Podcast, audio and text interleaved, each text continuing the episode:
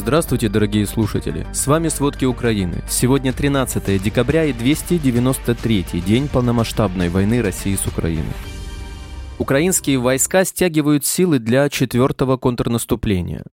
Российским мобилизованным начали раздавать молитвы за Путина. А для поднятия боевого духа российским военным передадут баяны. Обо всем подробней. За прошедшие сутки российские войска ударили по Херсонской области 57 раз. Об этом сообщил глава Херсонской областной военной администрации Ярослав Янушевич. Под массированным огнем в очередной раз оказались живые кварталы. Три человека погибли, еще 15 гражданских получили ранения. Российские войска всю ночь обстреливали Никопольский район Днепропетровской области из градов и тяжелой артиллерии. В Никополе обстрелами повреждены жилые дома, магазины, административные здания. В результате обстрелов возникли пожары. Об этом сообщил глава военной областной администрации Валентин Резниченко. В Красногригорьевской общине повреждены больше 10 частных домов и хозяйственных сооружений и электросети. Снаряд уничтожил гараж и автомобиль. В Марганецкой общине последствия атаки уточняются. К счастью, везде обошлось без пострадавших. Также российские войска обстреляли горняк в Донецкой области, двое погибших и 10 раненых.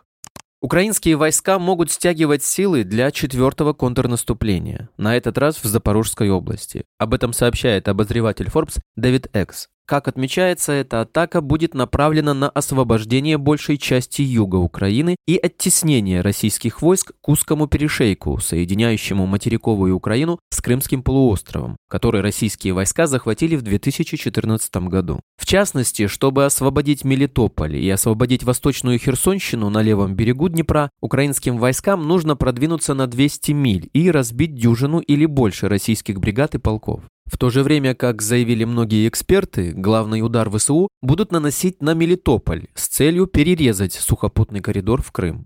На Луганщине бойцов России бросают в лесополосы без боекомплекта и еды. Офицеры обещают передать им необходимое, но по факту это только слова. Об этом говорится в заявлении главы Луганской областной военной администрации Сергея Гайдая. На оккупированной части Луганской области крайне критическая ситуация с медицинским обслуживанием. Раненых средней тяжести быстро выписывают и снова отправляют на фронт. Тяжело раненых в медицинские учреждения Луганска просто не успевают довести. Также глава области пояснил, что ВСУ имеют определенный успех на Сватовском и Кременском направлениях. А вот мобилизованные россияне идут в бой практически неподготовленными. Именно поэтому и погибших среди них очень много.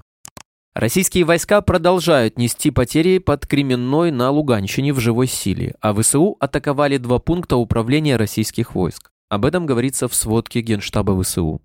В пригороде оккупированного Мелитополя на Запорожье взорвали стратегический мост, по которому российские силы перевозили военную технику с восточного направления, в результате чего просело дорожное полотно. Об этом в Телеграм сообщил мэр Мелитополя Иван Федоров. Федоров отметил, что именно через него армия России перевозила военную технику по восточному направлению. Напомним, во временно оккупированном Мелитополе вчера вечером раздалось 10 мощных взрывов, которые были слышны во всех районах. Сразу в двух разных частях города произошли пожары. Подтверждено уничтожение двух баз российских военных и вагнеровцев. В оккупированном Скадовске подорвали автомобиль коллаборанта экс-депутата Херсонского облсовета Виталия Булюка. Об этом сообщает пресс-служба Скадовского городского совета. Отмечают, что водитель автомобиля погиб на месте.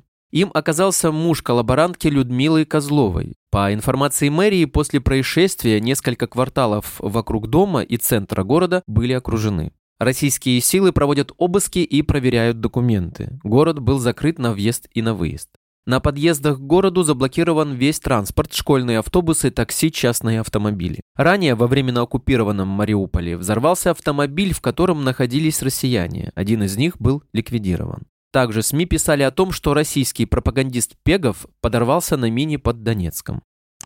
Демилитаризация Запорожской АЭС – пункт номер один мирного плана президента Украины Владимира Зеленского. Этот вопрос во время встречи в Париже обсудили с руководителем МАГАТЭ. В ближайшее время МАГАТЭ направит технические постоянные миссии на все атомные станции в Украине. Об этом заявил премьер-министр Денис Шмыгаль. Независимые эксперты организации будут работать на Запорожской, Ровенской, Хмельницкой, Южноукраинской, а также на Чернобыльской АЭС. Это значительно повысит техническую и технологическую безопасность.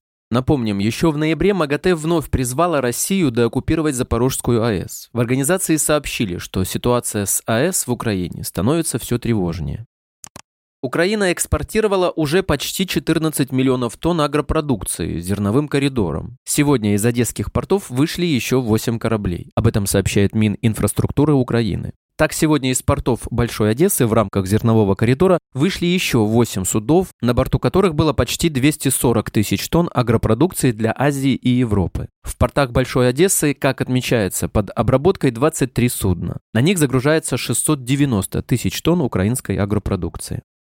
В российской Брянской области ночью 13 декабря прозвучали взрывы. Также сообщается о взрывах в Курской области. Как отмечается, громкие взрывы слышали жители города Клинцы, а также поселка Климово в Брянской области. Климов расположен примерно в 30 километрах от украинской границы. Там находится военный аэродром. При этом другие местные жители в Клинцах предполагают, что взрывы произошли в одной из воинских частей. Этот город расположен примерно в 60 километрах от границы с Черниговской областью Украины. В нем, согласно данным из открытых источников, дислоцирован мотострелковый полк. Информации о пострадавших пока нет. Власти еще не прокомментировали происходящее.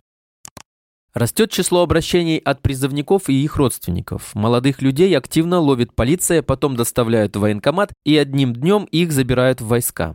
В основном речь о Москве, а также Волгоград, Владивосток и другие города. Военкоматы надлежащим образом призывников не оповещают. Письма с повесткой присылают, звонят, но не лично вручают. А когда человек не приходит, следует обращение в полицию с просьбой принудительно доставить. Одновременно идут угрозы возбудить уголовное дело об уклонении от военной службы по статье 328 УК России. А уже мобилизованные и отправленные на фронт российские солдаты сообщают о пытках. В частности, об этом рассказал 25-летний Роман Мартынов из Брянской области. Его мобилизовали 24 сентября, а уже 1 октября отправили на передовую в ЛНР. Парень сразу же отказался от участия в войне и прошел три подвала для отказников. В Рубежном его заподозрили в общении со СМИ, после чего избили, поставили лицом к стене и выстрелили рядом из автомата. С весны в социальных сетях стали появляться объявления о розыске пропавших мужчин, воевавших в Украине на стороне России. Ищут их в основном женщины, жены, матери, дочери, племянницы. В тематических группах во ВКонтакте каждую неделю появляются десятки таких постов. Некоторые надеются, что их близкие в плену, другие ищут останки, чтобы привезти в Россию и похоронить. Все жалуются на бездействие Министерства обороны России и народной милиции самопровозглашенных республик. Напомним, совсем недавно зампред Совбеза России Дмитрий Медведев заявил, Россия увеличивает объемы производства наиболее мощных вооружений, в том числе основанных на новых физических принципах, и на этом фоне Минобороны при помощи властей Петербурга собирают считающиеся народными музыкальные инструменты для передачи их на фронт российским солдатам. Мобилизованные, по мнению Минобороны, нуждаются в баянах, аккордеонах, губных гармошках, гитарах и балалайках в целях поддержки боевого духа, сплочения, воодушевления на подвиги, морально-психологической разгрузки. Помимо баянов и балалаек, мобилизованным начали раздавать молитвы за Путина, где того именуют архистратигом, так в православии называют предводителя небесного воинства Архангела Михаила. А бурятские шаманы отправляют намоленные юрты, в которых бойцы России смогут уберечься от хаймерсов. Послы стран ЕС согласовали пакет финансовой помощи Украине в размере 18 миллиардов евро, а также минимальный налог для крупных компаний в размере 15%. Также Еврокомиссия подготовила три варианта, с помощью которых государства-члены могут финансово поддержать Украину в следующем году. Вчера Евросоюз принял новый пакет санкций против Ирана за поставки оружия для России, а также ограничительные меры в связи с грубыми нарушениями иранскими властями прав человека. Об этом во время пресс-конференции в Брюсселе заявил высокий представитель ЕС Жозеп Боррель. По его словам, 8 персон и учреждений, несущих за это ответственность, были включены в санкционный список. Иран заявляет, что эти дроны были поставлены в Россию до того, как она начала войну. Но эти санкции – мощный сигнал для Ирана. Это первый случай с 2000 2019 года, когда против Ирана применяют такой пакет санкций. Напомним, что валюта Ирана упала до нового минимума из-за связей с Россией и протестов в стране. Власти Британии открыты для пересмотра отказа от поставок Украине вооружений большой дальности действия, если Россия продолжит наносить удары по гражданской инфраструктуре. Об этом сообщил глава Минобороны страны Бен Уоллес, отвечая в парламенте на вопросы экс-премьера Британии Бориса Джонсона о возможной поставке Украине ракетных систем большей дальности для уничтожения или повреждения мест запуска российских беспилотников. Ранее премьер Британии пообещал, что в Украину в скором времени прибудут зенитные пушки и ракеты ПВО. Великобритания предоставила вооруженным силам Украины ракеты с высокоточным наведением.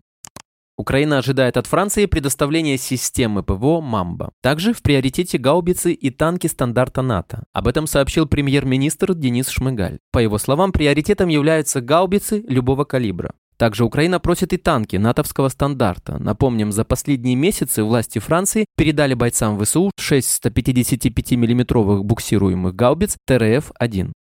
Глава МИД Нидерландов Вопке Хукстра сообщил о том, что страна готова принять трибунал для военных преступников, связанных с развязыванием полномасштабной войны в Украине, передает Нидерландская телерадиовещательная корпорация. По его словам, Нидерланды вместе с ЕС будут добиваться от международного сообщества поддержки, в том числе финансовой для этого трибунала. Хукстрас считает, что новый суд не должен будет мешать работе МУС, который с марта ведет расследование военных преступлений и преступлений против человечности в Украине. Как отмечает НОС, для создания трибунала потребуется решение Совета Безопасности ООН, в котором у России, как у постоянного члена, есть право вето. Спасибо, это были все главные новости о войне России с Украиной к середине 13 декабря. Помните, правда существует, а мы стараемся сделать ее доступной. Если вам нравится то, что мы делаем, пожалуйста, поделитесь этим подкастом с друзьями в России. Также, если вы хотели бы помочь нам делать материалы еще более качественными, пожалуйста, оставляйте фидбэк. Это очень важно для нас и для распространения правдивой информации. До встречи.